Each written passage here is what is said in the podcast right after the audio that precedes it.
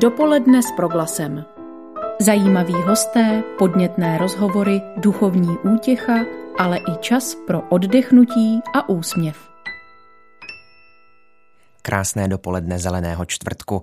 V následující hodině vám nabídneme zamyšlení, rozhovor a úvahu několika současných osobností nad významem dnešního dne, při němž bylo poslední večeří ustanoveno společenství církve. Na úvod pořadu si poslechneme zamyšlení Zdeňka Jančaříka, saleziána působícího v Brně Žabovřeskách. Poté zavoláme jeho kolegovi, řediteli téže komunity Liboru Všetulovi. Připravili jsme pro vás také úvahu z knihy Josefa Prokeše Pán se stará v podání jejího autora. Soustředěný poslech přeje Ondřej Havlíček. Dopoledne s proglasem. Nejprve si vyslechneme Salesiána Zdeňka Jančaříka, autora tří částečně autobiografických duchovních knih Přeskočit horu, Plátno z Turína a Miláček páně. Své zamyšlení o eucharistické hostině, učednictví, Jidášově zradě a křehkosti lidské svobody vytvořil speciálně pro dnešní vysílání. Zelený čtvrtek. Konečně přišla Ježíšova hodina pašie, Ježíšovo oslavení. Evangelista vstupuje do velikonoční scenérie poslední večeře jinak než ostatní evangelisté. Ještě před slovy o tom, že ho jeden z učedníků zradí, podrobně popisuje Ježíšovo umývání nohou. Mistr odloží svrchní šat a začne učedníkům mít nohy. Setkali jsme se s tímto gestem už v případě Lazarovy sestry Marie, která Ježíšovi nohy omila svými slzami a osušila vlasy. Ježíš dělá něco podobného a při tomto obřadném mytí umíje nohy i svému zrádci Jidášovi. Z evangelí víme, že farizeové byli skoro obsedantně posedli různým omýváním těla, ale také džbánů, misek, dokonce lůžek. Při poslední večeři jde ale o něco jiného. Je to úkon lásky a služby, vydanosti. Ježíš se zcela vydává do rukou lidí a touží to prostředkovat učedníkům tím, že jim umíje nohy, že tedy dělá cosi, co vykonávali jen ponižovaní otroci. U Jana je tento úkon lásky znamením eucharistické hostiny. Místo popisu večeře a proměňování vypravuje o mytí nohou jako o klíčovém gestu této hostiny. Když se Petr brání, aby mu Ježíš umyl nohy, Řekne mu na to Ježíš. Jestliže tě neumíji, nebudeš mít se mnou podíl. Pane, pak tedy nejenom nohy, ale i ruce a hlavu, praví Petr. Přehorlivý Petr vypadá sice trochu jako hlupák, ale zasvěcený čtenář ví, že je v těch slovech skrytá hlavně Janova zřejmá narážka na křest, kdy dospělí křtěnci byli do vody ponořeni celí. Ježíšova odpověď je srozumitelná právě v souvislosti se křtem. Kdo je vykoupán, nepotřebuje než nohy umít, nebo je celý čistý. Je jasné, že Ježíš chce svým synům a dcerám dát co nejjasněji najevo, že následování mistra znamená umývat nohy, sloužit druhým že učednictví nemá být nikdy ovládání a manipulování žádným člověkem, vlastně ani Ježíšem. Ježíš je služebník a zároveň mistr a pán.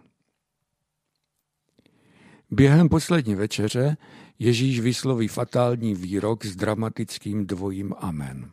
Amen, amen, pravím vám, jeden z vás mě zradí.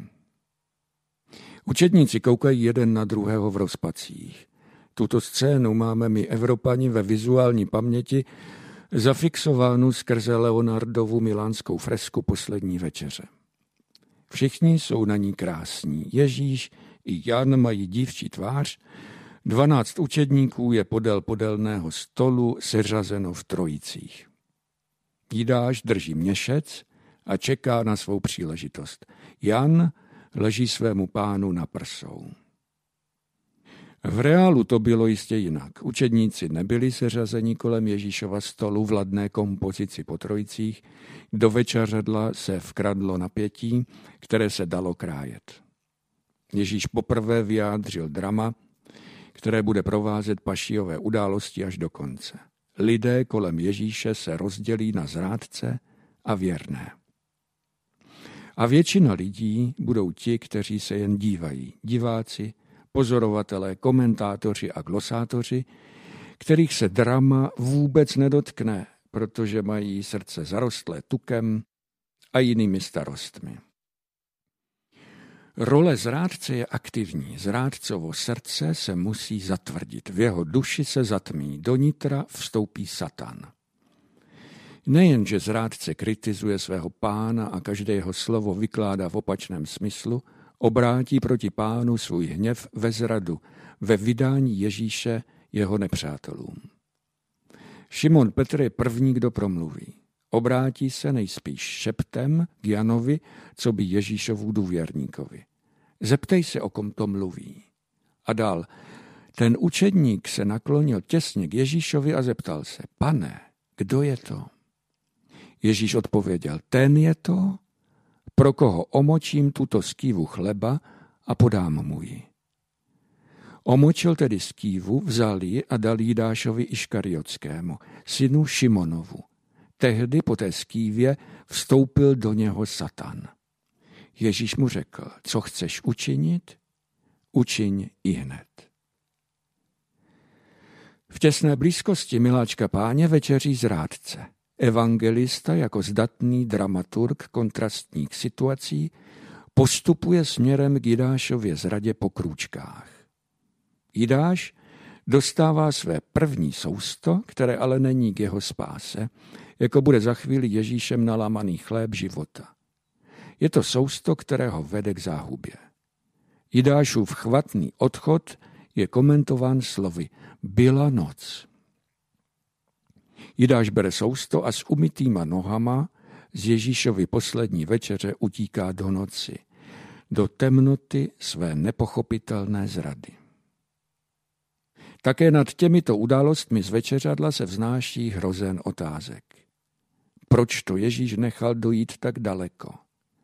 Co pak nevěděl už dávno, kdo ho zradí? Co pak to nedokázal Jidášovi rozmluvit? Kde zůstala jeho vševědoucnost? Jak je možné, že Jidáše ostatní učedníci nezadrželi? Proč Jan, po té, co Ježíš označil zrádce omočenou skývou, nevyskočil a Jidáše nezadržel? Stačí nám typická odpověď víry, že se tak muselo stát, aby se naplnila písma? Na takové otázky je možné odpovědět, že Bůh také v této krajní situaci zůstává v pozadí a aktivně nezasahuje do důsledků, k nímž vede lidská svoboda. Jidáš, Jan a nakonec také Petr při svém zapření pána jednají svobodně. Bůh nechce lámat lidskou svobodu směrem k poslušnosti a podvolení. Chce-li člověk odporovat, nechá ho Bůh jednat, i když to třeba vede k jeho sebezáhubě. Některé překlady uvádějí, že Jan ležel Ježíšovi na prsou. Je to nejen malý detail poslední večeře, ale také symbol a znamení. Ježíš ví o křehké lásce svých učedníků a zná jejich nitro. Miláček je Ježíšovi blíž než všichni ostatní. Jan bude ten, kdo jeho poselství pochopí nejen tak, že převypráví příběh Ježíšových skutků a zázraků, ale duchovně ho vyloží. Ve svém stáří s moudrostí přednese svůj odkaz na památku svého mistra. On ponese závěť Ježíšova života i v jejím vnitřním smyslu, v souvislosti se vším, co dělal a kázal. A navíc to učiní na podkladu ostatních evangelií, která už v době napsání Janova příběhu byla v oběhu.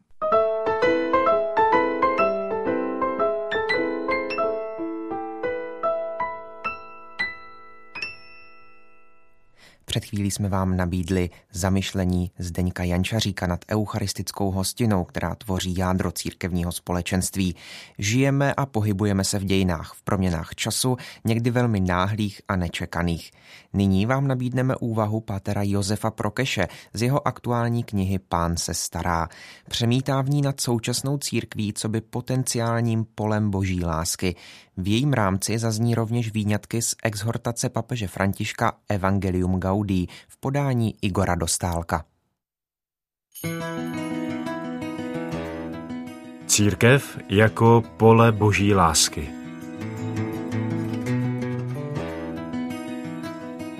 Pojďme se ještě zamyslet nad formou církve v dnešním světě.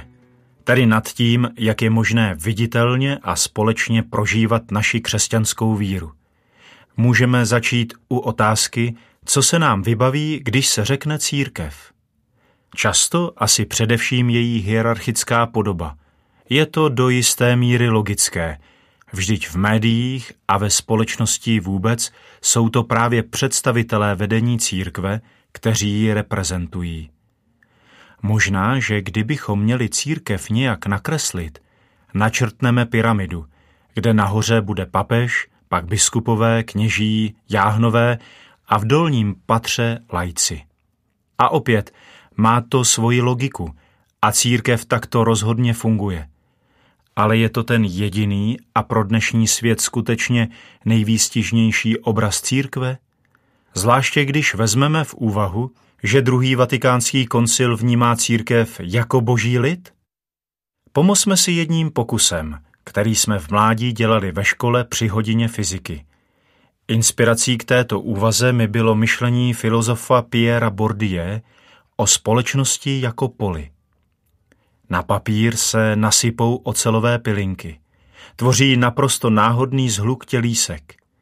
Kdyby je chtěl člověk nějak urovnat a snažil by se k tomu použít třeba pinzetu, byla by to naprosto marná práce. Při pokusu se pod podložku, na které piliny leží, vloží magnet. Tím se tělíska z oceli začnou pohybovat a přeskupují se podle siločar magnetického pole. Vznikne tak krásně uspořádaný obrazec, a to díky síle, která sice působí na všechny částečky, ale na každou trochu jinak, podle místa, kde leží. Z každé částečky, jež je v magnetickém poli magnetu, se navíc také stane malý magnet a tak se piliny ovlivňují navzájem. Církev jistě nemá být náhodným zhlukem lidí. Také ale není obrazcem, který vytváří pinzetou ten, kdo je v hierarchii výše. Kněží nejsou figurkami na šachovnici nějakého území, s nimiž hýbe jejich biskup. Církev je společenstvím božího lidu – tedy společenstvím, které je celé v silovém poli boží lásky, které ji uspořádává a orientuje. Jen pod vlivem síly Ducha Svatého může církev vytvářet něco krásného, stejně tak, jako se ocelové piliny uspořádají do krásných obrazců pod vlivem magnetického pole. Každý má v církvi své místo, dané božím povoláním. Křtem se nechávám orientovat silou božího působení, které ovlivňuje mé životní nasměrování a také vztahy k druhým. Nedá se říci, že jsme všichni na stejné úrovni, ale také se nedá říci, že někdo výš a někdo níž. Mezi vámi tomu tak nebude, říká Ježíš jasně. Každý z nás má své místo, svá charizmata darovaná duchem – nic z toho ale není jen pro mě. Vše se odehrává v kontextu druhých, tak jako malé piliny na sebe navzájem působí, protože se sami stávají malými magnety.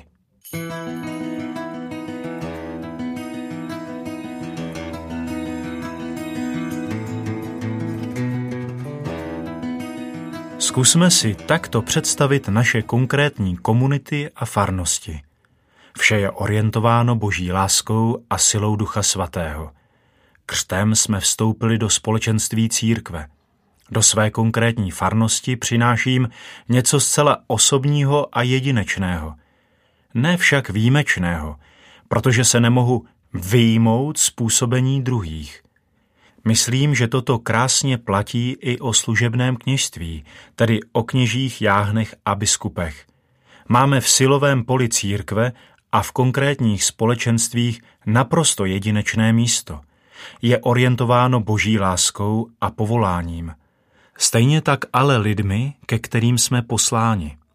Nemůžeme se z jejich působení vymanit, tak jako se pilina nemůže vymanit z vlivu druhých, aniž by ztratila kontakt s magnetem ve středu obrazce. Jako novokněz jsem se dostal do Milána do farnosti San Estorgio, kde byl dlouhé roky farářem Don Pigi. Založil život své farnosti na modlitbě malých skupin a později ten způsob pomáhal rozšířit do celého světa.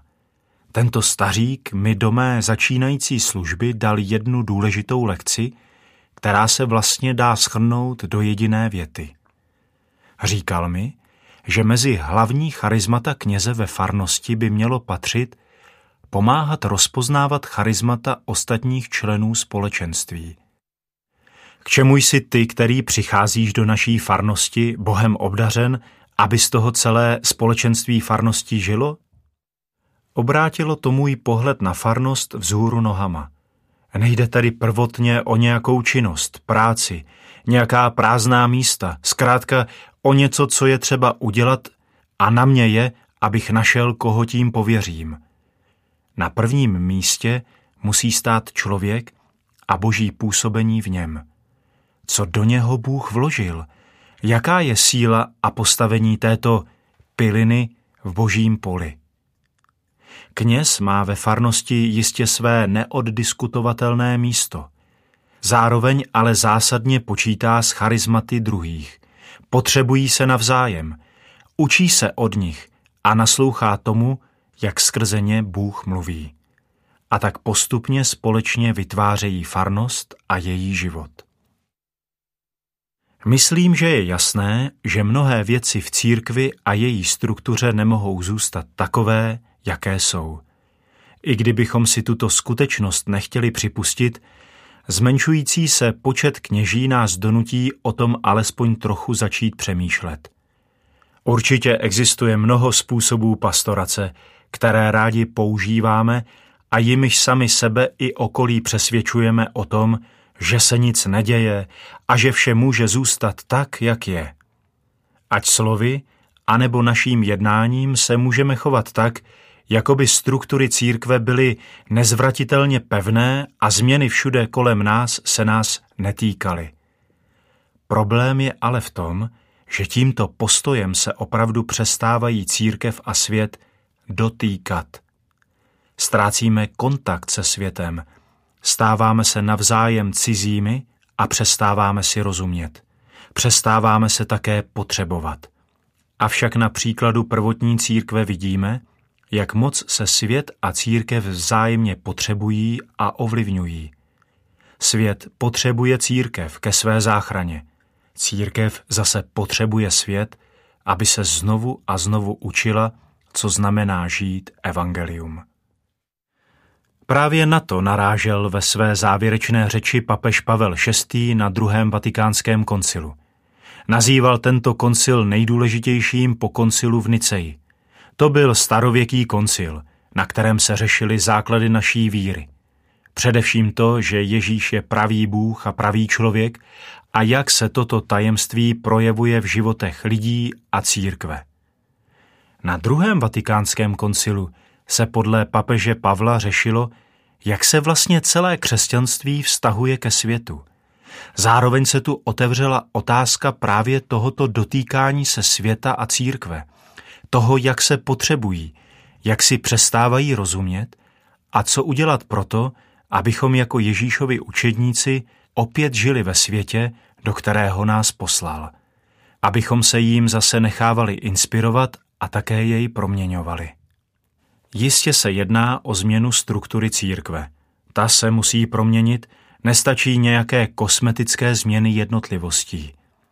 Musíme vzít v potaz, že mnohé věci ve struktuře církve byly inspirovány strukturou společnosti minulé doby a dneska už dávno neplatí. Mnozí teologové, například francouz Lafon, Říkají, že je to právě struktura církve, kvůli které se církev a dnešní svět tolik oddalují a nerozumějí si. Mnozí též ukazují na to, že právě ve struktuře církve je ukryta bolest klerikalismu a zneužívání moci v církvi, špatná komunikace a další skutečnosti, které ničí evangelium a uzavírají církev do sebe.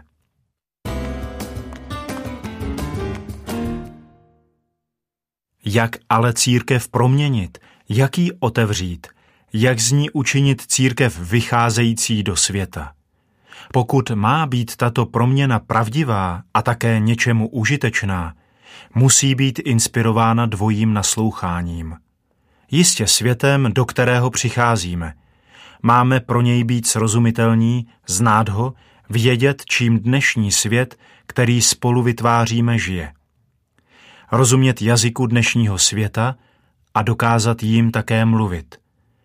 Pro obrodu struktury církve je ale zásadní nechat se inspirovat Ježíšem, který ji založil. Vycházející Bůh nutně vyžaduje vycházející církev, která je se světem v kontaktu. Pokud budeme věrni jeho duchu, bude nás přetvářet tak, abychom byli ve světě tím správným způsobem. Konkrétně to znamená nechat se znovu a znovu proměňovat Božím slovem – Moc a síla Božího slova je tvořivá a nezadržitelná. Tato moc vstupuje do našich dějin a rozumí si s nimi. To jsme viděli už při vtělení. Boží slovo se dějin nebojí a nestojí mimo, naopak vstupuje do nich a proměňuje je. Nechat si rozbít naše schémata nezadržitelnou svobodou Božího slova. Mít odvahu dovolit, aby věci nezůstaly tak, jak jsou. Vyjít a nechat za sebou krajinu, kterou jsme už prošli, jít poctivě a s odvahou dále za Ježíšem. Zdá se mi, že přesně o tom vypráví obraz kovových pilin v magnetickém poli. Musíme se oddat nezadržitelnému poli boží lásky a síle jeho slova, aby nás Bůh znovu zorientoval. Vidět církev jako silové pole boží lásky – ve kterém každý člověk nalézá své jedinečné místo a zároveň se nechává ovlivňovat druhými. Je, domnívám se, jedním z kroků, který může otevřít struktury církve a proměnit je v církev opravdu vycházející.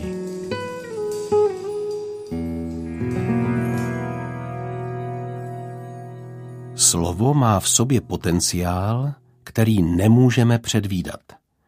Evangelium mluví o semeni, které po zasetí vyklíčí a roste samo od sebe, i když rolník spí.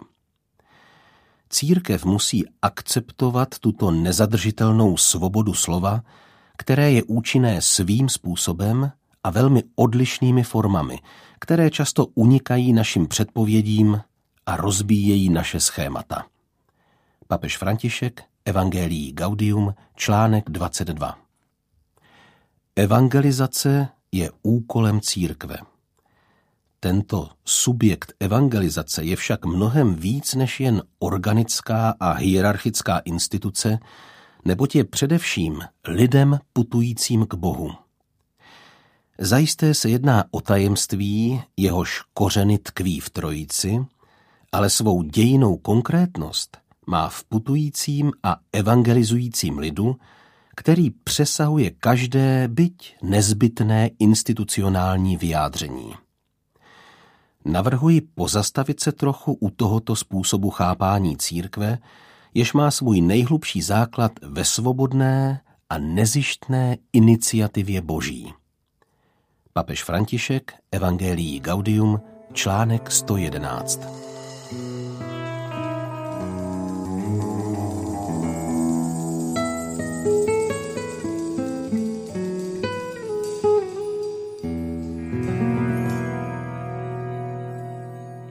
Slyšeli jste úvahu pátera Josefa Prokeše z jeho aktuální knihy Pán se stará.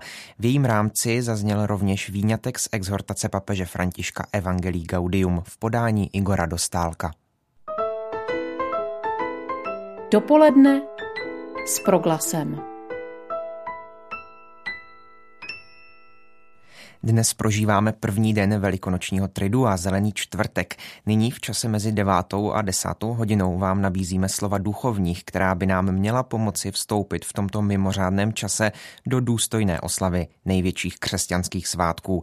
Naším hostem na telefonu je teď ředitel Salesiánské komunity v Brně Žabovřeskách, pater Libor Všetula. Pane Všetulo, dobré dopoledne.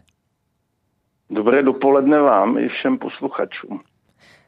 Obrazy poslední večeře páně a ustanovení eucharistické hosti, hostiny v sobě nesou stín té fatální zrady jednoho z Ježíšových učedníků.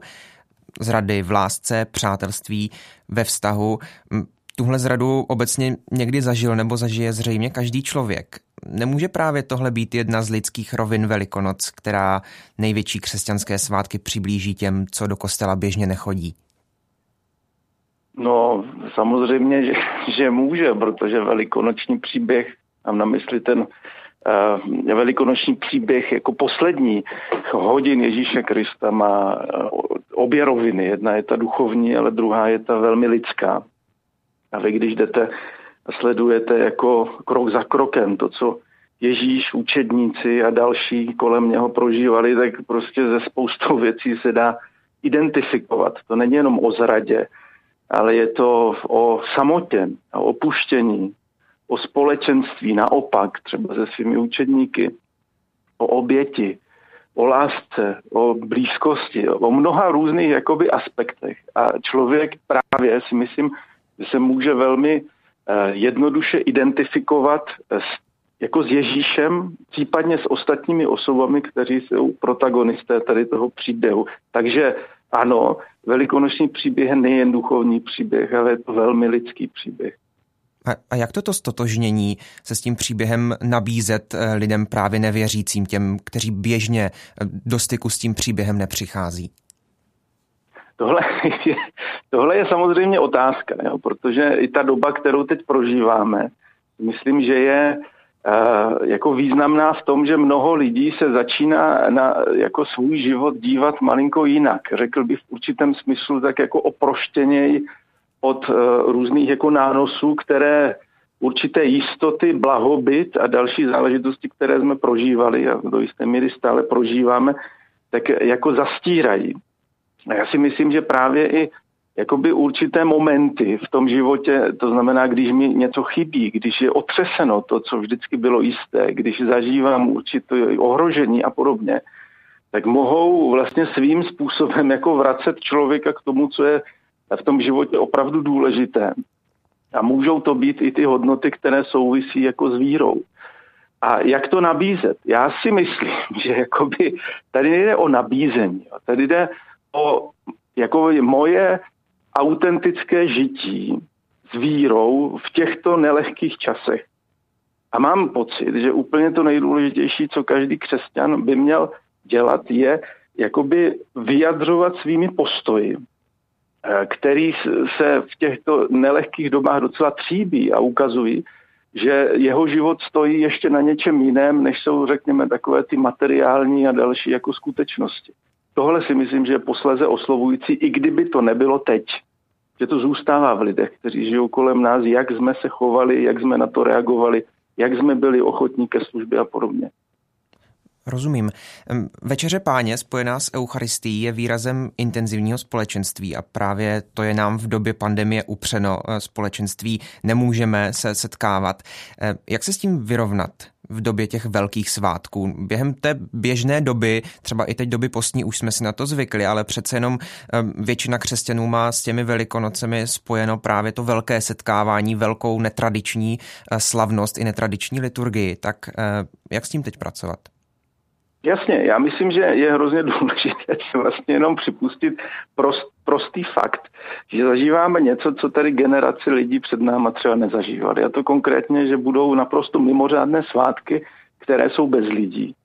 A naopak si myslím, že tohle, jakoby taková ta prázdnota a ta do, do určité míry opuštěnost a samota, kterou my prožíváme, nám ještě mnohem víc můžou vyjevit tu pravou podstatu těch velikonoc, že to je o společenství.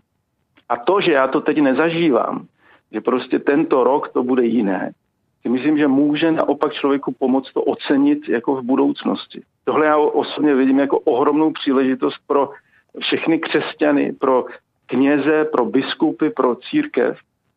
Zkrátka, jakoby uvědomit si eh, hodnotu věcí, které byly ruku na srdce pro mnohé z nás naprosto samozřejmé a stávaly se až takovým jako rituálním, kulturním nánosem našich životů. A najednou tím, že to nemám, tak si to ještě mnohem víc jako můžu uvědomit. A brát to, řekněme, jako mimořádnou věc. Tohle není normální, to, co se děje. Ale do jisté míry je nám to dáno i jako určitá příležitost jako k reflexi. Klidně se soustředíme na společenství trochu jiného typu. Zavolejme eh, lidem, kteří jsou nám blízko. O to víc vyjádřeme třeba to společenství. Nebo usmějme se, pozdravme na dálku někoho. Zkrátka, jako nebuďme sami, to je evidentní. Jako nesmí se tím člověk nechat přepadnout. Ale jakoby ocenění toho, co nám teď chybí, případně soustředění se na ten aspekt společenství trochu jiného typu, v tom všedním životě si myslím, že může být ta cesta, jak se s tím vyrovnat.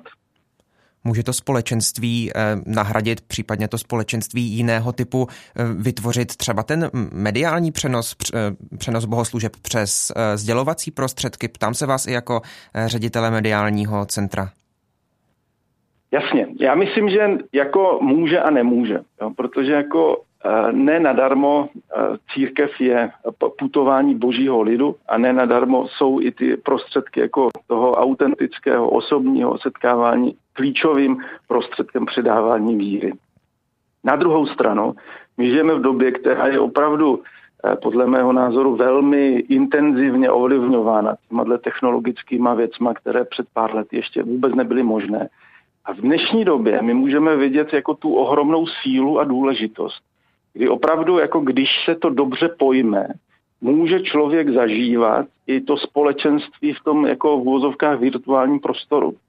Já říkám jako se, ze své zkušenosti, protože my každý den eh, ve 20 hodin nabízíme tady eh, jako modlitbu z naší kaple, případně v neděli vždycky ještě nějaké další jako záležitosti. A mnoho lidí posléze píše, že se cítí být součástí společenství. Jinými slovy, to nejsou jako keci tady od zeleného stolu, ale chci jen říct, že to může fungovat, protože já tou pravidelností a potkáváním se třeba i nadálku s někým opravdu si můžu do jisté míry saturovat uh, tu touhu po tom společenství. Takže ano, i tohle může být nápomocné. Ale myslím si, až to skončí, tak bychom si jako měli uvědomit, že to není jako samospasitelné, že to není všechno. To znamená pak i jít vstříc těm lidem osobně a třeba tím virtuálním, respektive online eh, prostředky to jenom doplňovat. Já teď to naše téma trochu otočím, eh, o kterém jsme mluvili před chvílí. Jak naopak chybí eh, bohoslužby, modlitby, setkávání vám jako kněžím a také vám jako spolubratřím salesiánům? Já nevím, jak to je jako obecně, jo, protože pravděpodobně jsou kněží, kteří jako zažívají uh, do jisté míry takový jako, řekl, takový jako oproštění se a takovou jako spíš uh, klid nebo klidnější jako dobu. Ale těch je si myslím menšina. Jo. Ale i když se bavím třeba se spolubratříma, jak tady, tak i s mýma spolubratříma kněžíma, tak nám to chybí moc protože vlastně ono mít bohoslužbu a dívat se do kamery nebo dívat se do prázdného kostela a přitom vy víte, že tam někde eh, kousek od vás eh, doma jsou lidé, kteří touží potom být součástí tady tohohle setkání jakoby kolem eh, oltáře, tak je vlastně do jisté míry jako frustrující. Ale jak říkám, to není to, co teď budeme celý život prožívat. Jo. To je je mimořádné období. A o to víc můžeme právě jako myslet nebo být propojeni duchovně. A o to víc jako uvědomit, že možná ta církev a život církve, život křesťana je tvořen také jinými jakoby pilíři, než jenom třeba pravidelná účast v neděli na mši svaté. Libor Všetulaj, eh, ředitel salesiánské komunity v Brně Žabovřeskách, je teď eh, hostem dopoledne s proglasem. Pane Všetulo, jak bude letošní svátky eh, trávit vaše komunita? No, tak, jak, jak bude vypadat... Tak jako trávím...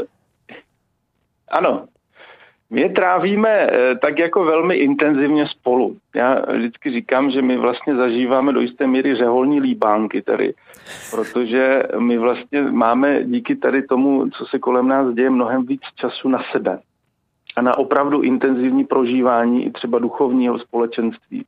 Máme víc času posedět u stolu, různě diskutovat, hovořit o věcech a podobně. Takže pro nás je to vlastně čas velmi intenzivní, že nejsme protože Salesiáni mají velmi aktivní život, tak nejsme jako rozmetáni tak jako po různých pastoračních záležitostech.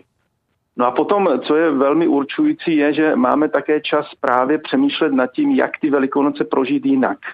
Protože, co si budeme vyprávět pro některé z nás, ale i pro lidi vlastně velikonoce nebo to tridu může být do jisté míry, mě neberte jako špatně, určitý jako typ divadla že my odehrajeme ty obřady v tom kostele, lidi, kteří tam přijdou, tak si přijdou na své, protože tyhle ty momenty tam jsou důležité. Všechno proběhne jako každý rok a jdeme domů.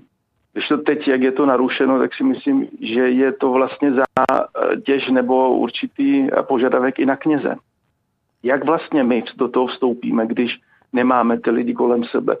Co je podstatou toho a jak se to dá nahradit třeba nebo nějakým způsobem eh, suplovat, když to nejde tak, jako to vždycky šlo. Takže pro mě osobně, protože jsem člověk kreativní, tohle jsou požehnané dny, kdy my opravdu intenzivně nad tím sedíme. Máme různé schůzky, teď zrovna jsem tady měl spolubratra, o kterém, ze kterým jsme o tom hovořili, jak ten zelený čtvrtek dneska večer pojmout.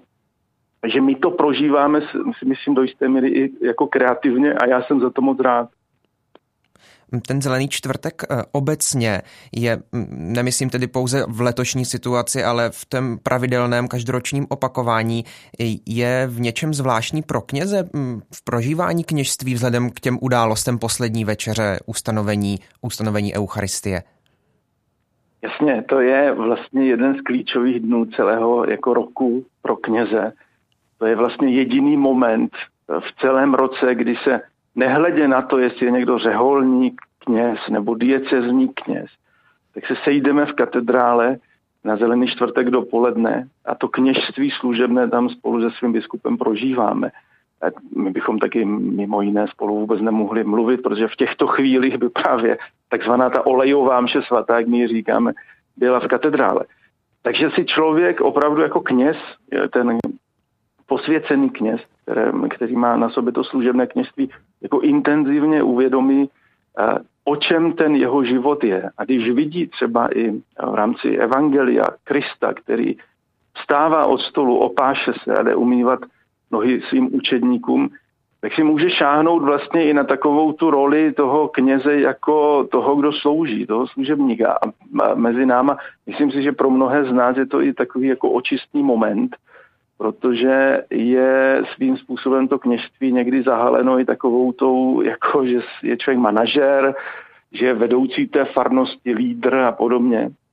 Ale tady se dotýkáme i takové té podstaty té služebnosti, která si myslím, že je na tom vlastně nejdůležitější. Takže je to pro nás velmi důležité. Pro mě osobně zásadně.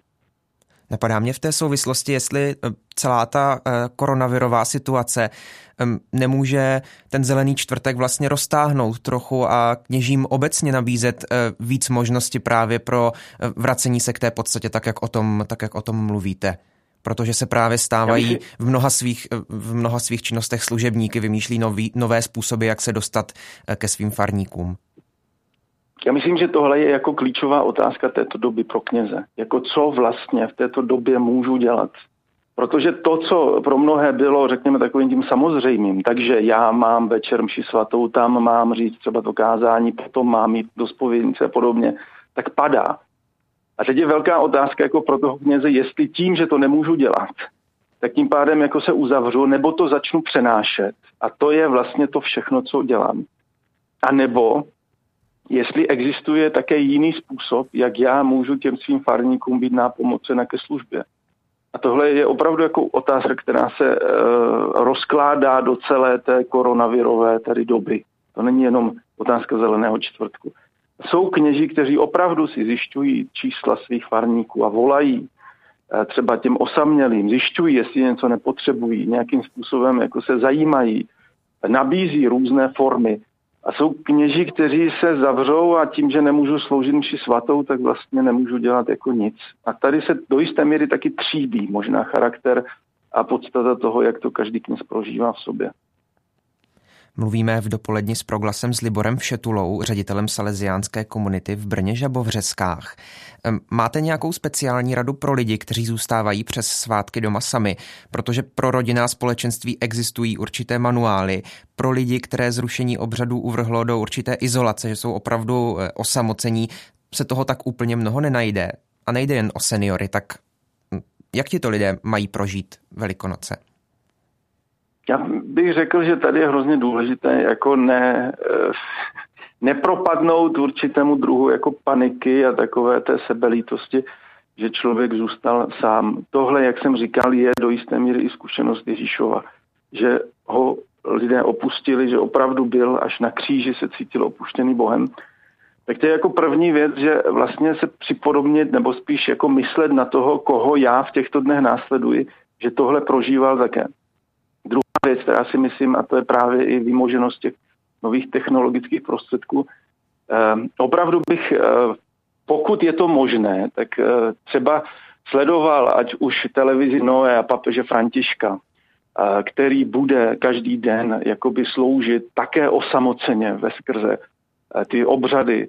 A velmi dobře tenhle, řekněme, papež dnešních dnů funguje i tady v té celé jakoby eh, v tom kontextu tady té doby, tak to bych doporučil, aby opravdu si udělali a podívali se do programu, ať už proglasu, anebo televize Noe, nebo české televize a kolem té mše svaté nebo kolem těch obřadů si opravdu vytvořili ten, eh, ten program, aby měli určitý řád i v tom dnu. Existuje x přenosů, třeba i ranní chval těch, eh, toho velikonočního třídu a, aby se nebáli třeba jít ven jako na procházku nebo aspoň na balkon, aby opravdu jakoby dbali na určitý řád, který ten den přichází a pak jako vrchol toho dne se soustředili i třeba na ty bohoslužby, které jsou přenášeny, aby se třeba mnohem víc eh, zaobírali i těmi texty, protože to jsou opravdu perly, které nám liturgie nabízí.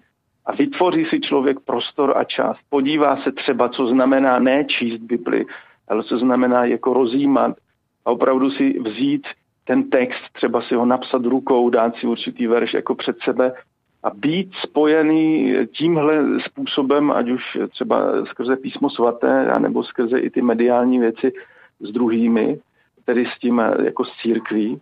A také je možné, že třeba uh, díky tady tomuhle období já můžu si uvědomit, že jako sám úplně nejsem že nejen, že mám třeba kolem sebe sice na dálku nějaké lidi, kterým jako můžu zavolat, jakkoliv jsem třeba dlouho už nevolal a jen se říct, jak se jako mají, ale můžu si mnohem víc uvědomit, co to znamená být církví, že to je opravdu propojení také duchovní a že to je jakoby putující lid boží, kde se nemusíme potkávat jenom fyzicky, ale jsme propojeni opravdu i duchovně a třeba zahrnout právě i ty osamocené do svých modliteb, kteří prožívají to, co prožívám já a podobně. Tak to třeba můžou být určité způsoby, jak zůstat eh, nějak nad vodou i v tom, když prožívám eh, tyhle si svátky opravdu osamoceně. A ještě poslední otázka. Co podle vašeho názoru může tato doba přinést? Nemyslím teď obecně, o tom se hodně mluví ze všech stran, ale co byste si přál vy osobně, aby z toho církevní společenství vytěžilo? Já už jsem o tom trochu mluvil, eh, ale já bych si hrozně přál, abychom si jako uvědomili, že ta naše katolická víra nestojí jen na faráři. Že prostě jako je mnoho různých zdrojů, které jako ta tradice církve, a to myslím v tom dobrém slova smyslu, tradice nabízí. Že to není jen ten kněz, který má jakoby přinášet tu duchovní potravu, který má být ten hlavní činitel té farnosti, ale že prostě existuje spousta dalších jakoby záležitostí, které teď třeba vyplývají mnohem víc na povrch. Tak to bych si třeba přál, aby se to jako odcentralizovalo z té takové té kněžsko a tak dále hierarchie. Že opravdu každý člověk je zodpovědný za svůj vztah s Bohem za prvé sám za sebe a že je zodpovědný také za ty prostředky, které k tomu používá A přál bych si, aby i skrze tuhle tu dobu jsme objevili, že to není jenom o mši. To je, není jenom o kostele, ale je to o mnoha dalších věcech, které se můžou odehrávat v našich domácnostech. Tohle bych si vlastně přál ze všeho jako nejvíc, aby jsme si uvědomili, a to je to, to obrovská příležitost, že ten vztah k Pánu Bohu nemám prožívat v kostele jenom, ale primárně ho mám jako prožívat v tom každodenním mém životě doma či v zaměstnání. A tohle nám může ta doba zásadně jako zprostředkovat říká Libor Všetula, ředitel salesiánské komunity v Brně Žabovřeskách, který byl dnes naším telefonickým hostem. Pane Všetulo, požehnané velikonoce vám i vašemu společenství a naslyšenou. Děkuji moc krát a přeju také požehnané tridu a také radost ze vzkříšení, které budeme v neděli slavit. Mějte se hezky. Milí posluchači, ocitáme se v tichu a opuštěnosti Gecemanské zahrady. Tyto pocity většina z nás v těchto dnech a týdnech osobitým a nečekaným způsobem prožívá, jenže zlo, zrada, úzkost ani strach prostě neměli, nemají a nebudou mít poslední slovo. Kéž nás všechny Bůh pronese i dalšími dny velikonočního tridu a přeje také za autory dnešního pořadu Ondřej Havlíček. Dopoledne s proglasem. Každý všední den mezi devátou a desátou jsme v tom s vámi už 25 let.